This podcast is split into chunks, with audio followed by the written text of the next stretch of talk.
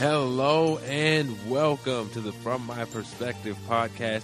I am your host, Marcus Marshall, and we have a lot to get into today. It was a great weekend of sports. We had the NBA preseason, we had the NHL, we had the MLB postseason, the NFL, we had college football, especially Friday where I was up all night. We had in the MLB, we had the Yankees and Indians that went 13 innings, and the Indians had a walk-off RBI to win 9-8. I've never been more excited to watch a baseball game in my life. The Astros dominated Boston. They didn't really get a chance to watch that. My hometown Nationals got shut out Friday by the defending champions, Chicago Cubs 3-0. And in the NBA, we had Philly versus Boston. Tatum and Simmons put on big-time highlights. Wade was looking like vintage Wade. In college football, we had Memphis put up 70 points on UConn. And we had Boise State defeating BYU 24-7 in an entertaining game as usual, as this rivalry, which always seems to be competitive and respectful. This one was kind of lopsided, but Boise State won that game to take the series, all-time series lead, 6-2. Saturday, we had number 3 Oklahoma fall at home to Iowa State 38-31. They're out of the college football playoff race. You can't lose to a team like that and make it. If Ohio State lost to Virginia Tech a couple years ago, but that was Virginia Tech, not Iowa State. Michigan State upset number 7 in the country, Michigan 14-10. Michigan's offense was complete garbage. It stunk.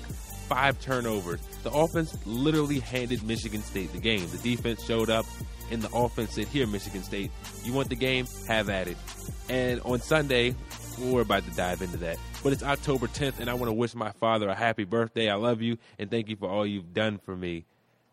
And the Green Bay Packers defeated the Dallas Cowboys 35-31, and that was the game of the year so far. Aaron Rodgers led the Packers on a game-winning drive after Dak runs in a touchdown to give the Cowboys a 31-25 lead with about a minute and 13 left on the clock. From that moment, I knew Green Bay was winning. Green Bay had the game won. The Packers, without Jordy Nelson, moved the ball 75 yards before the game-winning touchdown pass to Devante Adams sealed the deal. They actually ran the same play twice. The first one, Aaron Rodgers underthrew, and he joked about it after the game, saying Devante Adams basically told him with his eyes, call the same play, but throw a better ball. And Aaron Rodgers did just that, and it sealed the deal versus the Cowboys. The Cowboys had a little trickery going on to end the game that had me in nervous for about a half a second. But there was a lot of positives for Green Bay. They did lose a couple players to injury, as usual. Running back Aaron Jones had 125 yards and a touchdown on 19 carries. Aaron Rodgers had 221 passing yards and 3 touchdowns, and he spread the love Sunday. Devante Adams had 7 receptions for 66 yards and 2 touchdowns. Martellus Bennett had 3 receptions for 53 yards. Cobb, Nelson, Kendricks, Richard Rodgers, and Jones had a combined 9 receptions for 102 yards and a touchdown. Green Bay's offense is in mid-season form, and this team is dangerous. Green Bay's defense struggled as expected, but they did force 3 turnovers, 2 forced fumbles, and an interception. So that was a big plus, especially versus this Dallas team where you cannot allow them to have the ball. Overall, the Packers overcame a lot to actually win this game. 2 missed extra points. They couldn't stop Zeke.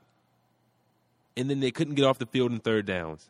The typical Green Bay things they have to overcome, it was just a little harder because Mason Crosby, Vogel, and the long snapper, they were having a lot of trouble early on in the game just getting the extra point to go in. But let's talk about the Dallas Cowboys. They're currently 2-3 in third place in the NFC East. But are they done? I see a lot of people asking, are they done? And the answer is no, but they're pretty darn close. The Dallas' defense is atrocious. As I expected, they had a complete overhaul of the secondary. Their pass rush is good. It's there. They're getting to the quarterback. Trust me. They got Rodgers a couple times. But they're 19th in yards allowed per game and 29th in points allowed per game, with 26.4 points per game allowed. And they're 15th in yards per play. Dallas' offense will have to carry this team if they plan on making it to the playoffs. And looking at the next 5 games, at San Francisco, at Washington, versus Kansas City, at Atlanta, and versus Philly, they might be in some trouble. If the Cowboys get lucky, because realistically, let's say the Cowboys get lucky. They'll be 4-1. But that's if they get lucky. Let's say you know, an injury happens or a missed field goal that no one expected, that's being lucky. They're 4-1. At best, they're 3-2. But realistically, I see 2-3. I don't see Dallas beating Kansas City. I don't see Dallas beating Atlanta. And I don't see Dallas beating Philly, although they can beat Philly. Dallas is going to beat San Francisco and Washington. I have no doubt in my mind. But Atlanta's offense will pick that defense apart, especially they have Taylor Gabriel. They have Julio Jones, Muhammad Sanu. Freeman can catch out of the backfield. Coleman can catch out of the backfield. And that secondary is not ready for it. Kansas City will physically beat Dallas. And Carson Big Time and the Eagles, they look invincible right now. But that's a very winnable game for Dallas. But my point is the next 5 games will determine if Dallas is out or not, because they're going to beat San Francisco. They're likely going to beat Washington. But those next 3 games, those are tough. And they have to go 3-2 or 4-1 to remain in, because the next 5 games, they lose 3 of them. They're 4-6. And in this NFC, 9-7, 8-8 is not going to get you in the playoffs. It just isn't. But let's move it over to Pittsburgh, where they got absolutely dominated by the Jacksonville Jaguars, who might actually have the best defense in football, with especially with the injuries to J.J. Watt and Marcellus for the Texans. But the Jaguars defeated Pittsburgh 30-9. In the process, they caught 5 interceptions on future Hall of Fame quarterback Big Ben Roethlisberger. And Big Ben, he's not there. He looks old. And I'm not making that observation based off this one game, because that'd just be irresponsible. But look at Big Ben on the season. That's over a quarter ways in. Remember that. We're entering week 6. He has 1,269 passing yards. Not bad. 6 touchdowns, 7 interceptions. He's completing 61.5% of his passes. That's the worst his completion percentage has been in 9 years. Almost a decade. In my perspective 10, I had the Steelers number 2, but I'm having to eat my words about this team. Maybe the distractions do have an effect on them. Antonio Brown throwing a temper tantrum over one play. They'll protest separating the locker room, although I don't think that's that big of a deal right now. And Big Ben was contemplating retirement before the season, but he's been doing that for like the past 2 to 3 seasons, but this one you can tell Big Ben is done. I think Big Ben's out of there after this year. He's had a great career, 2-time Super Bowl champion, first ballot Hall of Famer. He has interests outside of football. Michael Vick was talking about it. He wants to spend more time with his family. He has other interests and other ventures he wants to go on outside of football. I do not question if he's giving 100%. I have no question about that. But is he mentally there? And you know the saying, if you're thinking about retirement, you're halfway retired, especially in the sports world, especially football. This Pittsburgh team will still win the division because they're still an elite team. Their offense is great with Big Ben, Antonio Brown, Le'Veon Bell. Their defense is emerging as a formidable unit led by Dupree, Shazier, and Hayden. But they won't bounce back this week because they have to travel to play the best team in the league in Kansas City. But after that, they get Cincinnati at home. They get the Colts on the road. They get Tennessee at home. We don't know if Mariota's going to be playing by then. So after Kansas City, the next 3 out of 5 games for Pittsburgh should all be wins. I don't see them winning at Detroit and versus Green Bay. But those can go either way. They can beat both of those teams. Pittsburgh is by no stretch of the imagination out. Big Ben, we'll never see anything like that ever again. 5 interceptions from Big Ben. We won't see that. The Steelers are still going to win the division. It's just a matter of how they're going to build for the future. And we're going to stay on the topic of struggling quarterbacks in the NFL, but let's segue down south to Miami. Jay Cutler, who I've personally caught a lot of slack for saying was better than Colin Kaepernick and fits better in Miami. And let me reiterate why I still stand by that. Cutler's best season in Chicago was under Adam Gase, the Dolphins head coach. Miami runs an air raid offense, especially since Jay Ajayi has forgotten how to run the ball effectively.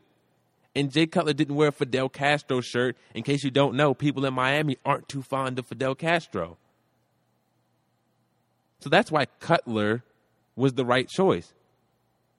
But my friends are telling me Cutler stinks. Yes, Cutler has only 706 passing yards, and that's terrible. He only threw 92 yards in their win versus Tennessee. He has 3 touchdowns and 3 interceptions on the season.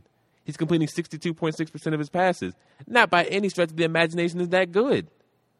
But look at the circumstances in Miami. They had a hurricane that's still devastating. They're still recovering. Now look at their schedule. At L.A., across country, win. At Jets, so back across the country, just further north. Versus the Saints. In London, they went the entire month of September without a home game, and the first week of October without a home game. Now come to find out their offensive line coach is supposed to be coaching the guys to protect him is too busy snorting cocaine off the Dolphins' table. The Dolphins are just filled with distractions. They had a grinded out schedule, especially when the guy who's supposed to be coaching the people to protect you is snorting crack off the table. It was a white substance that's not specified, but we all know what it is. It's cocaine. He said the most incriminating thing you can possibly say. I lie to you not. He said out of his mouth, how about me going to a meeting and doing this before I go, and then snorts the line. How much more incriminating can you be? This is why I give Jay Cutler slack. He's been sacked 10 times. No wonder they're struggling. No wonder Jay Ajayi can't get going. The O-line coach is too busy being high at work. Overall, you have to cut Jay Cutler some slack. Even Stephen A. Smith, the guy who doesn't really like Jay Cutler, is cutting him some slack. Look at all the distractions surrounding this franchise. You haven't had a home game in over a month. They just had their first home game. You've traveled across country multiple times. You went to London after traveling across country. And then your O-line coach, who's supposed to be coaching the guys to protect you, is too high to do his job. So that's why I have to give Jay Cutler some slack before you come attack him. And we've been talking about a lot of quarterbacks, so let's keep talking about it. And we all know I'm 100% sold on this quarterback draft class being the best of all time. Josh Rosen, Josh Allen, Sam Darnold, Luke Falk, Lamar Jackson, who's actually sliding down my draft board because he can't seem to beat a decent team. He's still a great player. He just can't beat decent to good teams. And Mason Rudolph. College football's quarterback play is at an all-time high. Everyone seems to have a good quarterback outside of Michigan who's their starter got hurt, and obviously some other teams. And looking around the NFL, we've got some solid quarterback play, too, especially in the NFC. The only team that really needs one is San Francisco. And they're likely going to get Kirk Cousins this offseason. They've got Kyle Shanahan and his favorite wide receiver, Pierre Garçon. The AFC, the Jets, Jags, and Browns are the only one that really need one. But looking around the league, we're going to see a lot of trading with teams looking to land the quarterback of the future. And I'm going to tell you which three teams. We're not going to put the Jets, Browns. These are three teams that currently have franchise quarterbacks that are looking for the quarterback of the future. And I'm going to tell you which quarterback best fits them. And then we're going to start with the Los Angeles Chargers. They're 1-4. Phillip Rivers is 35. There's not a lot of time left. I think Josh Rosen best fits for the Chargers, especially since they're firm on staying in L.A. You're going to take the L.A. kid. He's a refined pocket passer. He can extend plays with his feet. Josh Rosen with this Chargers core, his transition will be smooth. He's a refined passer. He can throw on the run. He can do things to win this team games. Number 2 is the Pittsburgh Steelers. Big Ben is likely out. I'm going to say Big Ben is out after this year. They'll still win the division. They'll still win a playoff game or two. So they'll have to trade up a few spots to land a guy who I think fits them perfectly, and that's Luke Falk out of Washington State. He reminds me a lot of Big Ben. He's not overly mobile. He's a strong, accurate arm, and he's a big body. Luke is 6'4", 223. Big Ben is 6'5", 240. Luke Falk's going to bulk up in the league. He'll basically be a replica of Big Ben, and we all saw that worked out 2 Super Bowls. Luke Falk is extremely accurate. I've seen Luke Falk. He's extremely accurate. He's impressive. He might be the most accurate quarterback in this draft class. And number 3, we have the New York Giants, who are 0-5. Eli Manning is getting beat up out there. He's 36 years old. The Giants are officially in the Sam Darnold, Josh Rosen sweepstakes, meaning they'll have a top 1 and 2 pick, likely. And if you would have told me the Giants would be in this sweepstakes 5 weeks ago when the season started, I would have laughed at you. I lie to you not. I would have laughed right at you. But Darnold is exactly what this team needs. He's a raw, talented guy who can make plays with his feet that you'll definitely need behind this offensive line. The Giants need to mail this one in. Eli's getting beat up, and you want Eli around even when you draft Darnold to give him some tutelage. You want Eli to be able to play. You don't want to throw Darnold in right out the fire. He didn't have a lot of time at USC. He hasn't had a lot of time there. So you want him to sit on the bench at least for a season behind Eli Manning so he can learn the ropes. He can learn. He can practice. And playing that first-team defense in practice, he's going to learn what an NFL defense is. So you don't want Eli to get beat up. You lost your entire receiving corps in one game. Your defense is gassed every game for being on the field too long. And when you look at the Giants' next 5 games, at Denver, versus Seattle, versus the Rams, at San Francisco, versus Kansas City, they'll beat San Francisco, hopefully. Meaning they'll be 1-9 after these next 5 games. They're not beating Denver. They're not beating Seattle. The Rams, I'd side with Goff on that one, and they're not beating Kansas City. If I'm New York and we're 1-9 or 2-8, I bench Eli Manning the rest of the season. We're tanking for Darnold. I bench him the rest of the season. We're going to take a break. We'll be back, and we're going to talk a little bit more NFL, and we're going to talk the NBA tanking problem. Is it solved? And we got to get some baseball to get into. We have a lot to get into today. We have a loaded show. Let's hurry up and take this break, and we'll be right back. Welcome back to the From My Perspective podcast. I am your host, Marcus. And we had some terrible news come out of the NFL on Sunday. And there was a lot of unfortunate injuries. Giants wide receiver Odell Beckham is out for the season with a broken left ankle. It's really just such a tragic injury for a player of his magnitude. Odell Beckham won't lose any leverage in his contract negotiations. He's still a great player. But I do wish him a speedy recovery. I don't ever want to see players get injured, especially, in contract years, and he's trying to make as much money as he can, and just injuries are just so unfortunate. The Houston Texans took 2 significant blows on their defense when they lost J.J. Watt and Marcellus, who combined for 109.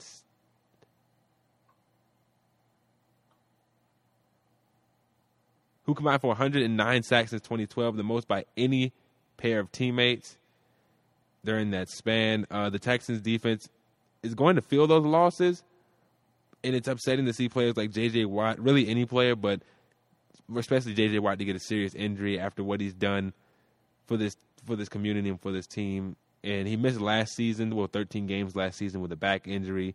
He started the fund that donated over $37 million to the victims of Hurricane Harvey. And just reading that heartfelt tweet that he sent to the fans that read, "I can't sugarcoat it. I'm devastated. All I want to do is be out there on that field for my teammates in this city. I'm sorry." And that just hurts to read, man. And I just wish everybody a speedy recovery. All 3 of those guys are likely out for the season. And it's just unfortunate to hear, especially when you have the players of this magnitude and these kind of personalities that bad things happen to good people. Well, let's switch it over to the NBA. And the NBA passed the draft lottery reform alongside a new players resting policy. But let's start with the draft lottery reform. And it begins in 2019. The odds of landing the number 1 pick are significantly lower as of right now. The worst team in the league gets a 25% chance to be awarded the number 1 pick. And that decreases 11%. So that means 3 teams will have the best odds to land the number 1 pick. But this doesn't discourage me from tanking at all. If anything, if I'm borderline bad, like the Phoenix Suns, for example,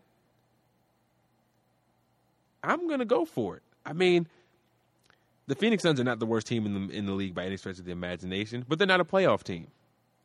So under the reform, teams 4 through 10 have increased odds of landing the number 1 pick, but let's focus on the 4 through 5 range, because if I'm Phoenix and we have about a week and a half left in the season, and I'm not making the playoffs, I'm sitting everyone, just like they did last year.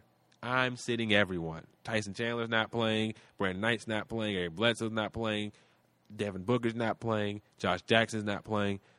I'm all in, because now my odds of getting the number 1 pick are up than any other year, because I as long as I'm through the 4 through 5 range, I feel a lot more comfortable landing that number 1 pick than I would today. And this actually punishes the genuinely bad teams like Brooklyn, Chicago, Dallas. These teams are genuinely bad, and now their odds of getting better are significantly lowered because you're afraid of the process happening again. Sam Hickey's the only one in the world that can actually pull off the process. He's the only one. And when you look at the new tanking reform, it's good for its intended purpose to stop the process. But it's bad for the teams that are genuinely bad. And for the teams that aren't prime free agent destinations like Oklahoma City, they're good right now, but they're thinking about their future. How are we going to land quality free agents? We have silos in our town. We don't have clubs. There is no nightlife. We're in Oklahoma City. And so this punishes the small markets. Brooklyn's not landing picks anytime soon. Free agents anytime soon. The Bulls aren't. The Knicks aren't. The Mavs aren't. The Mavs had a big-time free agent in DeAndre Jordan, and he changed his mind and went back to L.A. So their only hopes of getting big-time players are through the draft. Small markets like New Orleans, Utah, Cleveland, Indiana, these guys rely on the draft to get all their talent. You think if LeBron James wasn't drafted to Cleveland, he'd be there right now? No, he wouldn't. So this hurts more than it helps. Yeah, it stops teams from trying the process and trying to just stink up the joint for an entire year.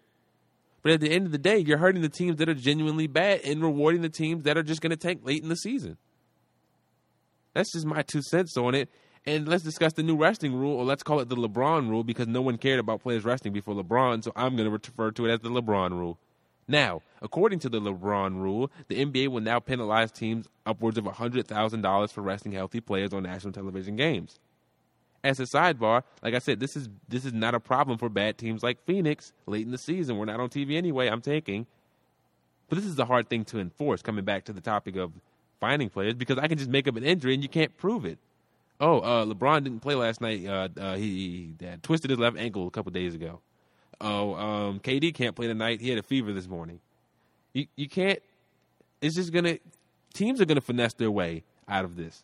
They're gonna make up things. Teams are smarter than they appear to the NBA. Come on.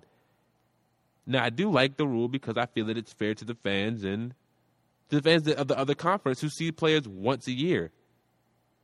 They only get one chance to see that star player. And if he doesn't come or he sits out, you have to wait till next year and hope he won't sit that one out too. So I understand why they're doing it, and I support why they're doing it.